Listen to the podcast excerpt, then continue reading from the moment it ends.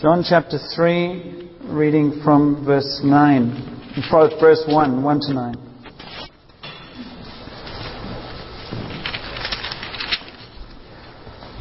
Now there was a man of the Pharisees named Nicodemus, a member of the Jewish ruling council, and he came to Jesus at night and said, Rabbi, we know you are a teacher who has come from God, for no one could perform the miraculous signs you are doing if God were not with him. In reply, Jesus declared, I tell you the truth. No one can see the kingdom of God unless he is born again. How can a man be born when he is old? Nicodemus asked. Surely he cannot enter a second time into his mother's womb to be born? Jesus answered, I tell you the truth. No one can enter the kingdom of God unless he is born of water and the Spirit.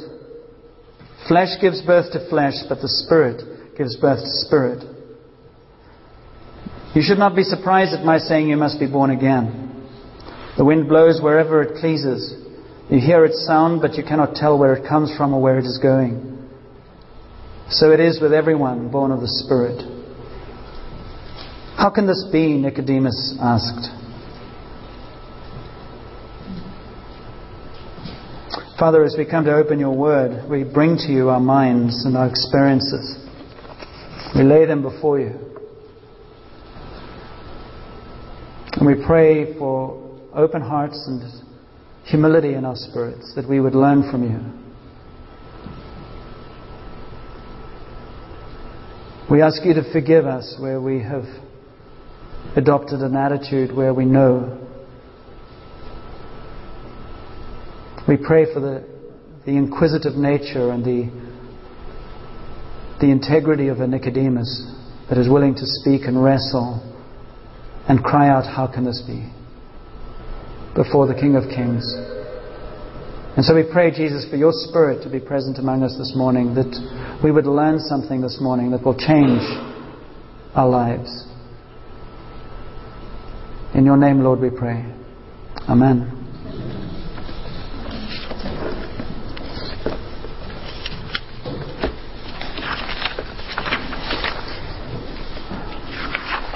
Let me get something.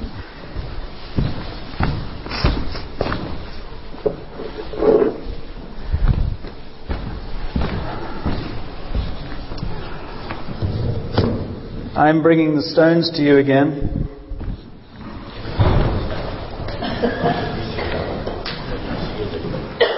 What's that?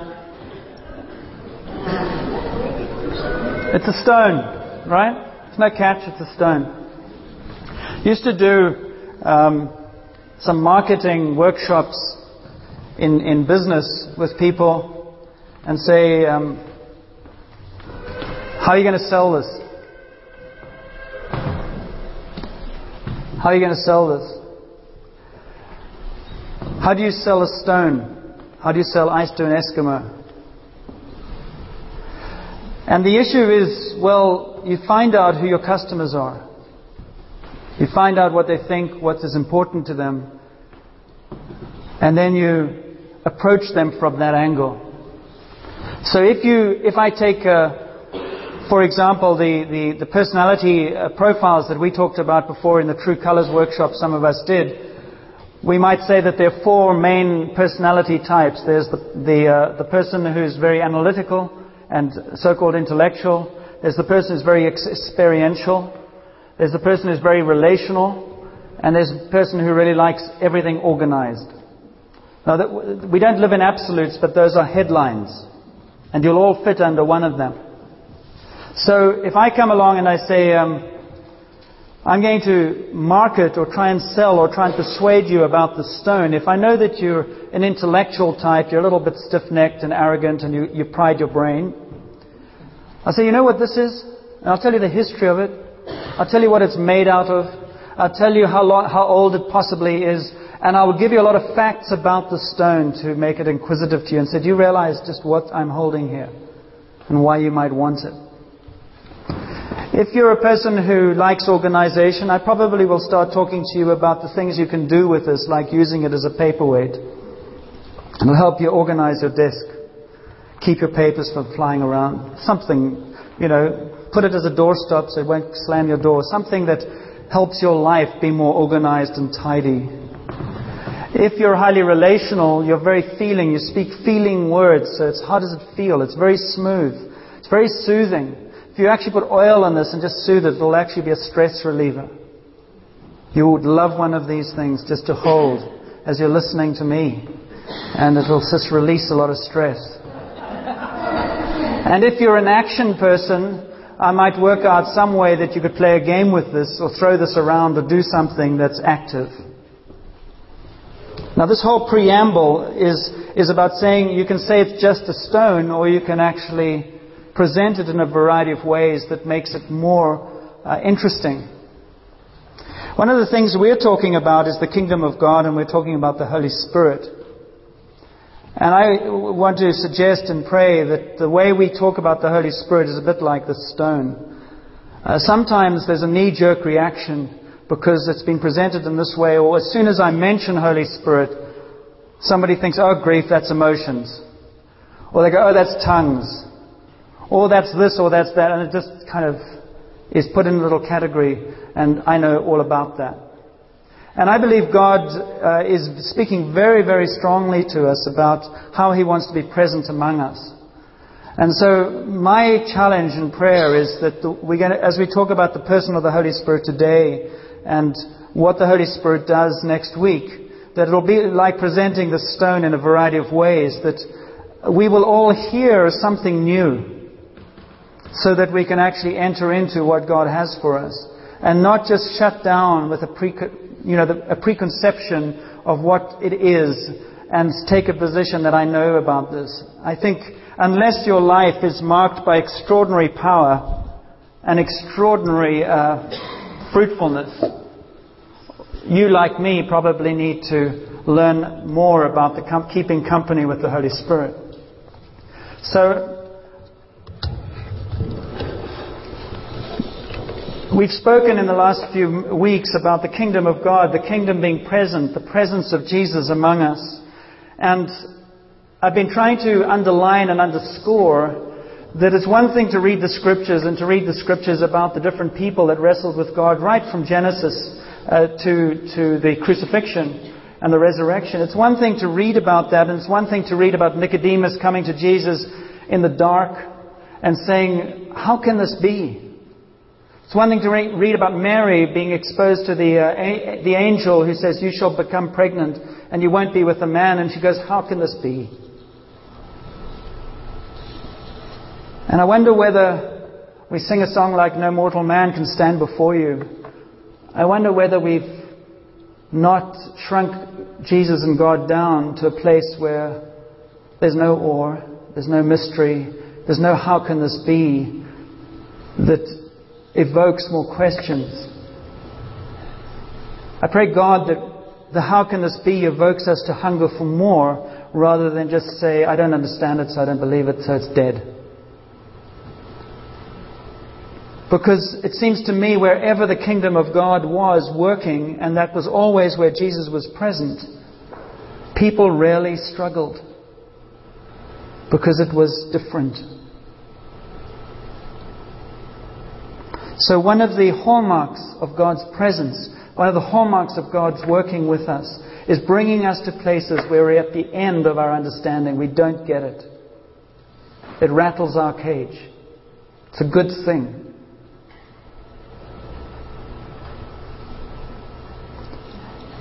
When Jesus came into the world, God was bringing into the world revelation.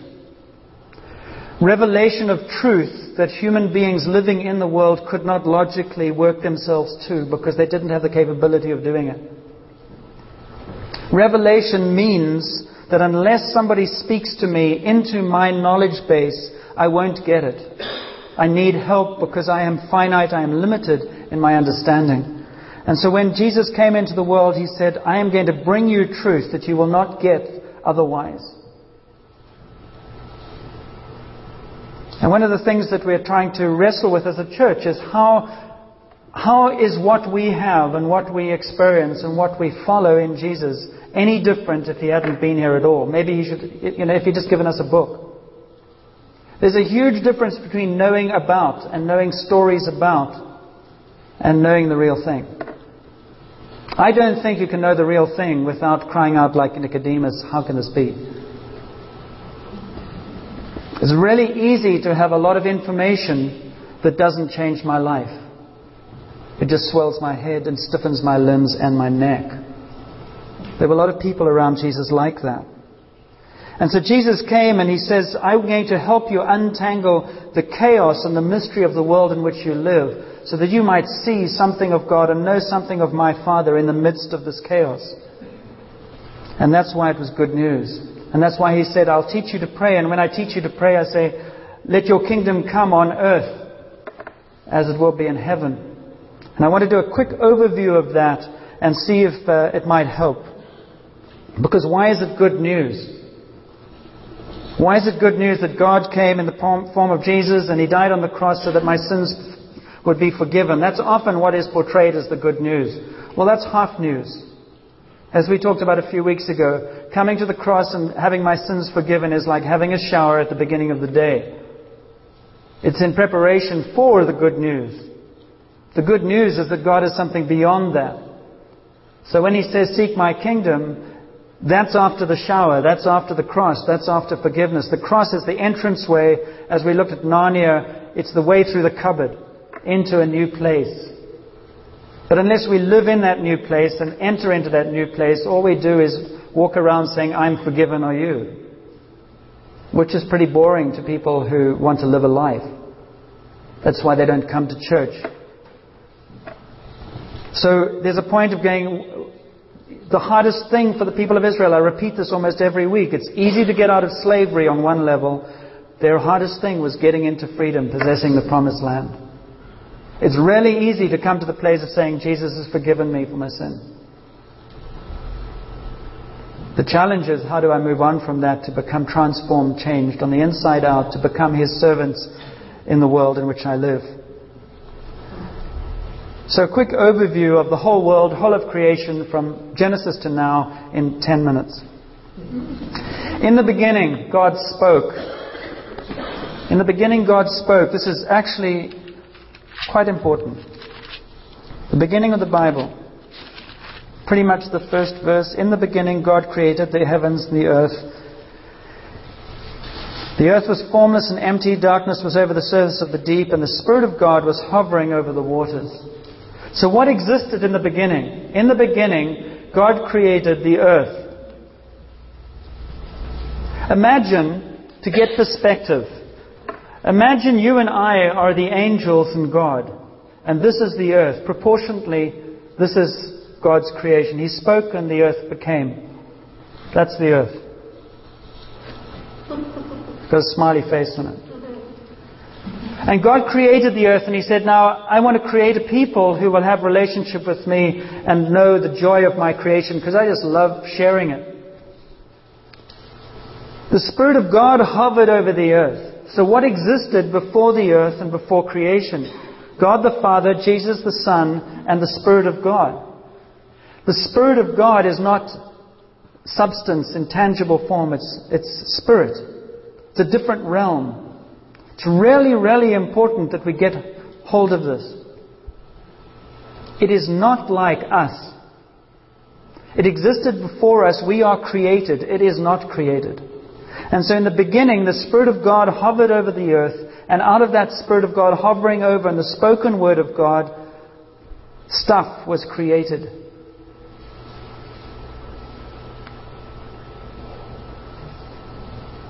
God spoke, and things happened. God spoke, and tangible became into a place where there had been nothing tangible before. Anything is possible with God.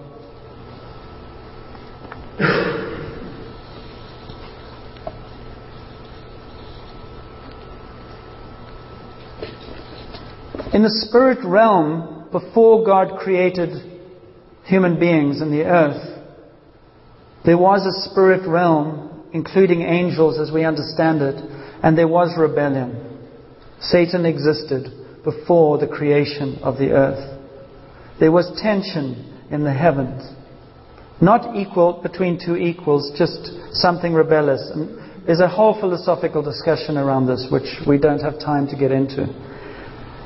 But it is, I give you a, a very quick one sentence, and that is that in order for God to create and to create free will and people who could freely love Him, He has to allow the real freedom of rebellion. Right from the very beginning with the angelic realm as well. So you have, as God creates, you have an enemy who's also saying, I want to sabotage that. Now God knows that. And before the creation of the world, God the Father, God the Spirit, Jesus have already, they're not playing this by, you know, what's going to happen next. They know, Jesus knows before creation that he's going to have to enter that world and do something to rescue a, a creation that's rebelled. And so God creates and He places into this world a, a place called Eden where Adam and Eve live. And he communes with them, and they know him, and, and he knows them. And Eden is the, the beauty of all God's creation. And into that Eden comes rebellion, comes uh, Satan, a power who can uh, tempt and uh, rebel against God by attacking his children and say, God doesn't mean what he's saying. When he says, if you eat of this fruit, you're going to die. And of course, you know the story. They eat of the fruit and they, they're sent out of Eden. They cannot coexist with God because of their sinfulness. It's a bit like if you catch AIDS, you can't be in a place where others could be infected. It's all those analogies. It's not because God doesn't love, it's just because He cannot be in the presence of evil. It's a bit like if God was fire and evil caused us to be gasoline, if we come together, we're fried. So it's not God's being vindictive, it's just if you come close to me, you'll be killed. And I love you, and I'm going to try and work out salvation for you now. So human beings become part of a world that has become corrupted. It's as if I could paint all this black or something and it would change color. It would change into something less than what it was created to be. And what happened was human beings adapted to this fallen world. And they began to think this fallen world, that the greatest seduction of the fallen world was there is no God, this is ours. Think of it like somebody come, uh, you go home, uh, or, or, or, you come to Port Alberni and somebody meets you at the, at the entranceway to Port Alberni and shows you to a home and says, you may have this. And you, and you live there and eventually somebody says, well, that's not theirs to give. This house belongs to somebody else. And what Jesus actually came to do was to say, this world in which you live and this world in which you actually think that you are God's, this actually belongs to my Father. You are squatters here. You are here under His grace. It's not yours. When you start thinking about your possessions and your homes and how you, you, you look after that and you don't like other people encroaching, just bring that a little bit further out and start thinking about, well, how do you behave with, God, with God's stuff? It's all His. Do you, have you and I walked into this home, this earth that is His, and we, we, we own it as if it's ours? And that was the whole uh, power struggle and the whole presence of evil in the world, keeping uh, what God had created initially into something far less pleasant. And so what came, what happened in, on, in the world was this whole power struggle that went on between human beings for dominance. We could have a, another picture, we could have a picture of a tapestry that is beautiful on the one side, and we turn it inside out, and it's threads and stuff, and you can see glimpses of the colors, but you can't see the beauty of the, the creation. That's what happened to the world. It was turned inside out. And everything God valued was hidden, and everything Satan really wanted to evoke became the issue. And so you had human beings trying to work out life on earth without God. And it's into that world that Jesus came. And he began to turn over the covers of the tapestry and say, This is what it's meant to be. But because human beings had such a, we, we have no memory of, of what it was in perfection, it was hard to believe. And what you have in reverse, when it's turned inside out, is in the beginning the Spirit gave birth to the tangible. When it was turned inside out, the tangible was the only reality. You follow me? Stuff became real and the spirit became unreal. It was exactly the opposite. And so Jesus came into the world and said, Here is the kingdom of God. The kingdom of God's reality is in the spirit. It's in what you don't see with your eyes in your head. You see from your heart and your spirit. And he began to live a life as a human being with a spirit's perception that nobody had ever seen before. We'd had glimpses of it because in the Old Testament the Spirit came upon individual people. And the power of God came upon people and they did remarkable things. But when Jesus came, the Spirit was beginning to be released. To, he was preparing the way to release the Spirit to all people. And all the prophets spoke about the coming of this one, the Messiah, who would actually make sense of the world for people. So Jesus came to show us what it is like for us to live with some of the Spirit of God in us as Adam walked in Eden. You and I are created to have the living God living in us. That's why when people come to a relationship with Jesus, they begin to get a sense of fulfillment, a sense of purpose, a sense of foundation. It's the beginning of the Spirit re-establishing truth in, in those of us, in all of us who are created by God to have that within us. That's why if you try and look for life or meaning in material possessions, in relationships, in work, in anything else, you end up at a place of dissatisfaction.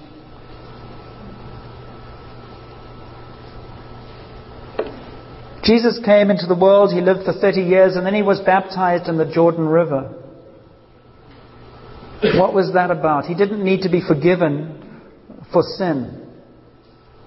But he did need to be empowered as a human being to do the extraordinary works that God wanted him to do.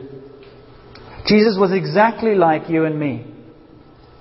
Apart from rebellion and sin in our lives, he was exactly like you and me. He had no other strength.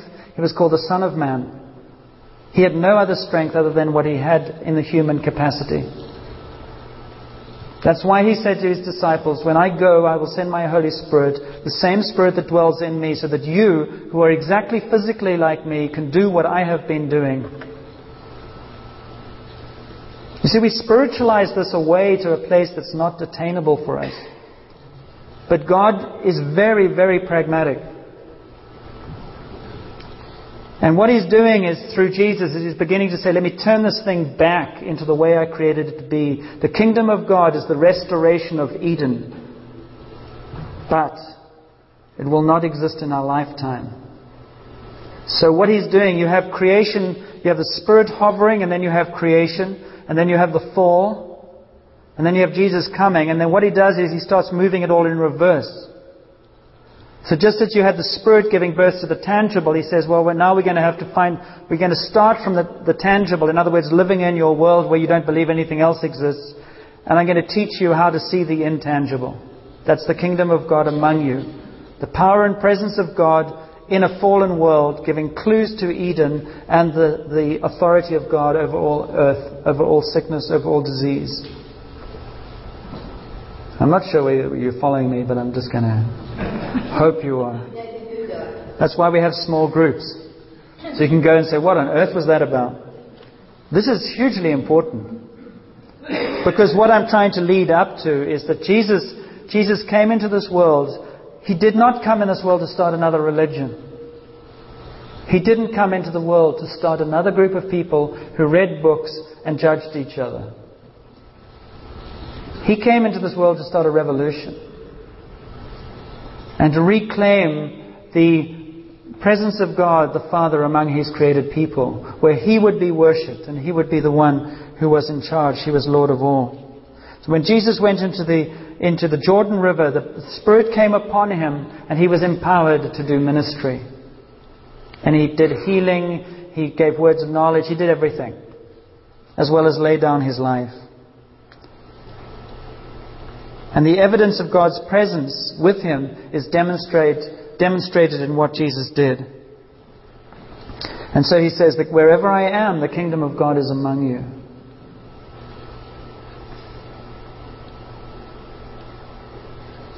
And the kingdom of God among us is totally different to the world in which we live. None of the values in our world are held in the kingdom of God in the same way. So he says, if somebody hits you, turn the other cheek. He says, love one another. He says, forgive one another. He says, don't worry about material possessions because I'll look after you. Every single one of them would cause us to stand before him like Nicodemus saying, How can this be? How can this be? What Satan does is he, he waters it all down and says, No, he doesn't really mean that. He means this. He understands. I mean, he understands you need stuff. He just feeds us lies. And the remarkable thing about the spirit of Satan is he takes the truth of Jesus and he spins it so there's 50% truth there. We all live under lies in the name of Jesus. Because Satan's quite a good Sunday school teacher. As long as he can get us not to believe in the identity and authority we have as followers of Jesus, he doesn't care if we meet for church. He doesn't care if you go to Bible studies. He doesn't care. Because they have no power. It won't change anything.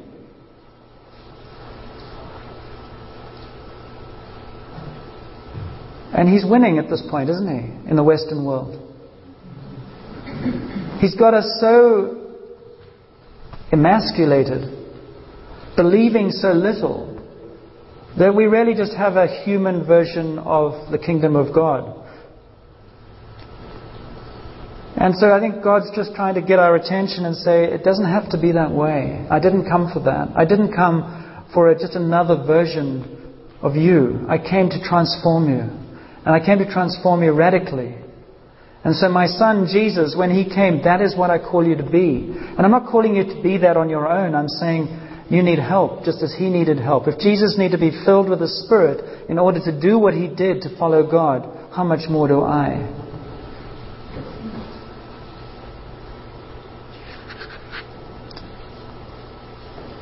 And so the disciples were amazed at Jesus. We've read about this. They were amazed at Jesus. They didn't make sense of him. They kept on wrestling with him. And I keep on repeating my, the same thing. You know, Simon Peter wrestled with him, cried tears, ran away crying. Saul got mad with Jesus and killed people because he thought it was all wrong. And God had to confront them. How much more do we expect to have to wrestle? And I'm saying that to encourage us. Don't be afraid of wrestling. Don't be afraid of being authentic. God loves authenticity as long as you're honest. There's nothing worse than trying to follow Jesus when you don't really believe it and you'd rather be doing something else. He would much rather you said to him, I, would rather be doing something else. But if you're true, I want you to get me to the degree that I want to be with you. That's what my prayer has been. It's always been that prayer for me. Lord, unless I can feel a passion for you to be able to stand up and do stuff and want to, I, I don't want to follow you. And I haven't. I mean, when I haven't, I haven't. I've spent quite a few years struggling because I value integrity and I value authenticity. And whether my, whether you know, whether I have to say I'm a sinner, then deal with it. I am a sinner. But part of the dynamic of the kingdoms clashing is they clash in me.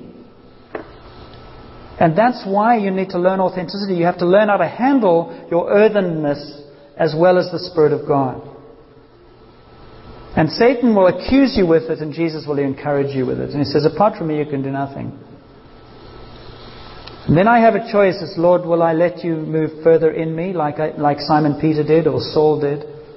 Or will I just deny my sin and get on with living my life and ask Jesus to be a little veneer on the top? Next week we're going to talk about the gifting of the Spirit and the fruit of the Spirit because the presence of God's Spirit can't be faked.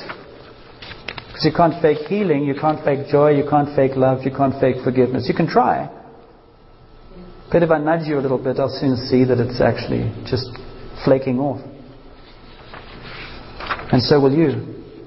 And so the wonderful good news that God gave through Jesus was, I have come to change you from the inside out and give you a new spirit. I want to give you the spirit of Eden. The spirit that hovered over the earth, the spirit that lived in Jesus, is going to be present in you.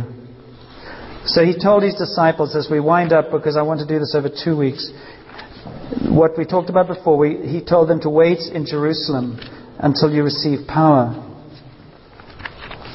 He promised that in John 14.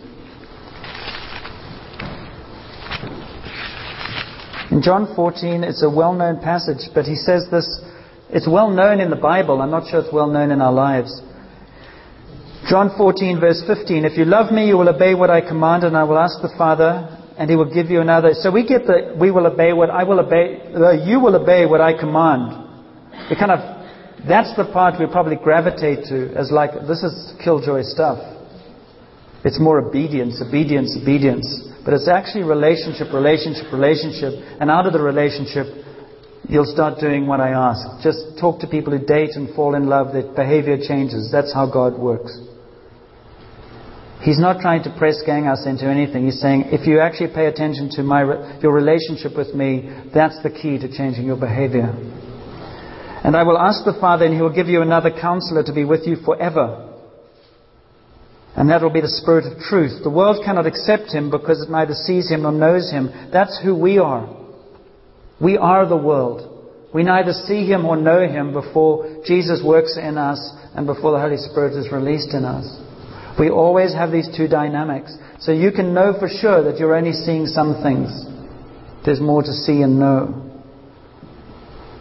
But you know him, for he lives with you and will be in you. I will not leave you as orphans. You see, Jesus isn't intending for his disciples to do anything for him. He's intending for the disciples to follow him beyond his death into the resurrection. He's intending his disciples to have company while they're on earth forever. As long as they're on earth, they will have the company of God. So, he promises them the Holy Spirit. Now, the Holy Spirit is poured out at Pentecost. And remember in verse uh, John 3 6, it says, uh, Flesh gives birth to flesh, spirit gives birth to spirit.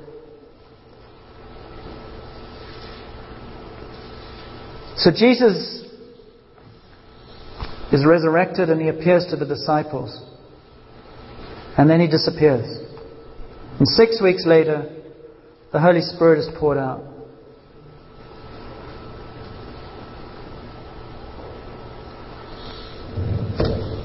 So, Fred, come in, please.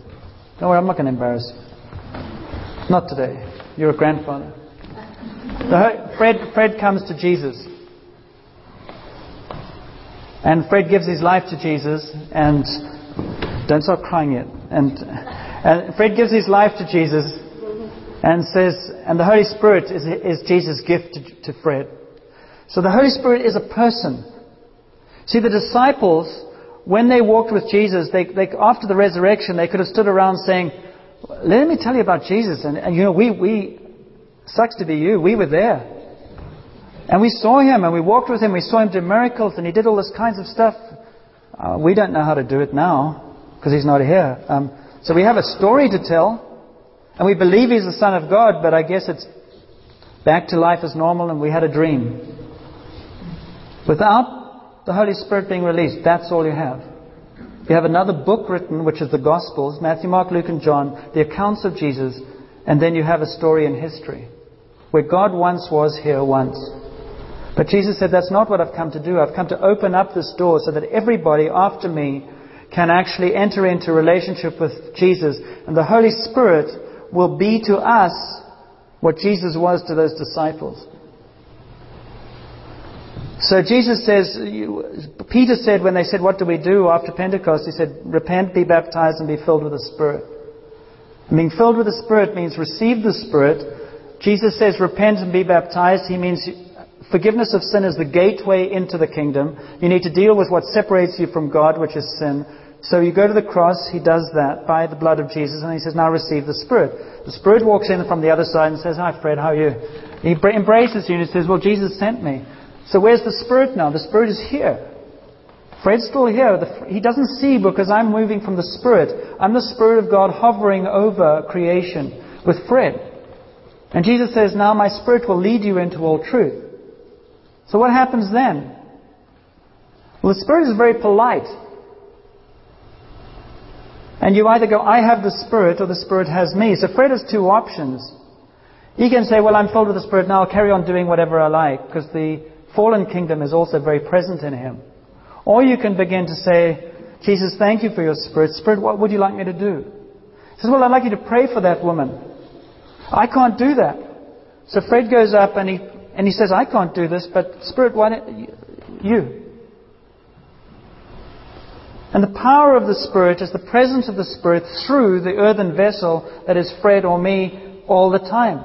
It's got nothing to do with what you are capable of or I am capable of. It's got everything to do with allowing God's Spirit to actually restore what He wants to restore.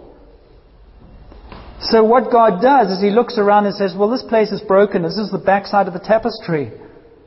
Let's turn it over. How do we do that? We undo the work of Satan. How do we do that? We start speaking about healing. We start speaking about love. We start speaking.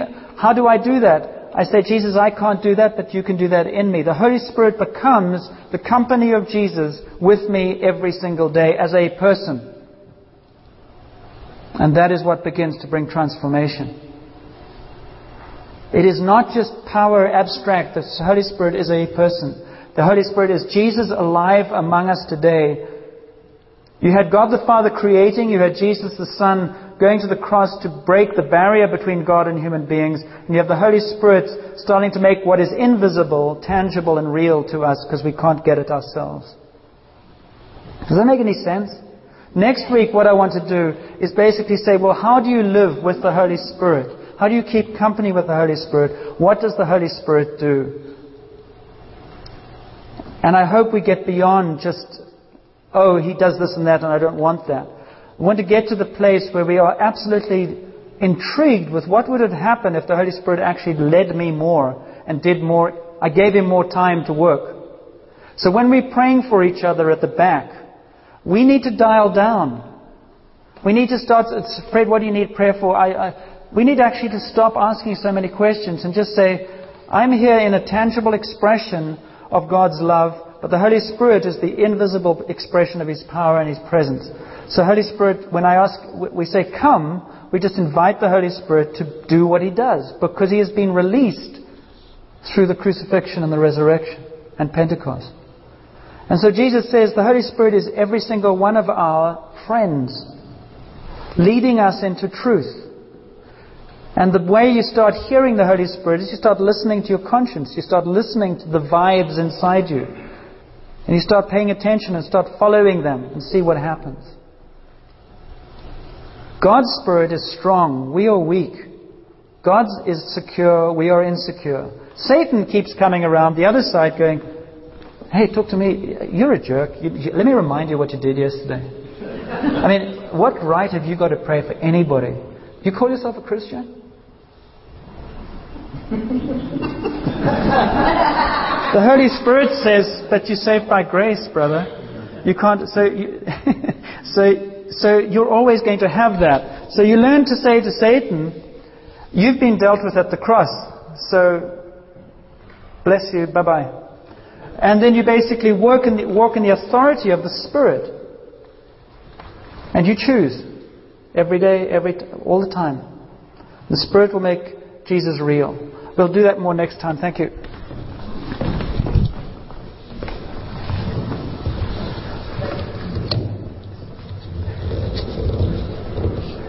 Acts 2:38 is where we're ending off right now. And this is just a, a, promise, which is quite cool, I would have thought. It's a promise uh, that Peter spoke about. And I've already mentioned this. Uh, when God's trying to restore His kingdom, He's turning it all inside out. That's why it's so difficult for us to comprehend, because we've never seen it like this before. That's why we need to look at Jesus, because He's the one who does know what it's like. And the good news is that He says, I'm going to teach you about life like you've never had it before. Repent and be baptized, every one of you, in the name of Jesus Christ for the forgiveness of your sins, and you will receive the gift of the Holy Spirit. The promise is for you and some of your children and a few who are far off. Right? Right. No. Now it says there, the promise is for you and your children, and for all who are far off, and for all whom the Lord our God will call. Now, there's some rather perverted and distorted people who start nitpicking about, well, God doesn't call everyone. But you only do that if you're kind of lame. Because God loves everyone and He calls everyone. I wouldn't waste time on that. God calls everyone. And He makes the promise to everyone. That means you. And I just want to encourage you, as I encourage myself, that when you come to places like Nicodemus did and said, How can this be? You get all excited because you go, This is cool. I don't understand it. So you get hold of somebody who maybe has lived a little longer than you and you ask them, and, and they might go, I don't understand it either. But you press in and you say, Well, what does this mean? And God's kingdom begins to be reestablished little bit by little bit in our lives. And then he says, Now you go and do this stuff. Go and pray for the sick. Go and we'll do that next week. This week, let's just pray for the person of the Holy Spirit to be at work in, it, in us. Let's stand for a minute.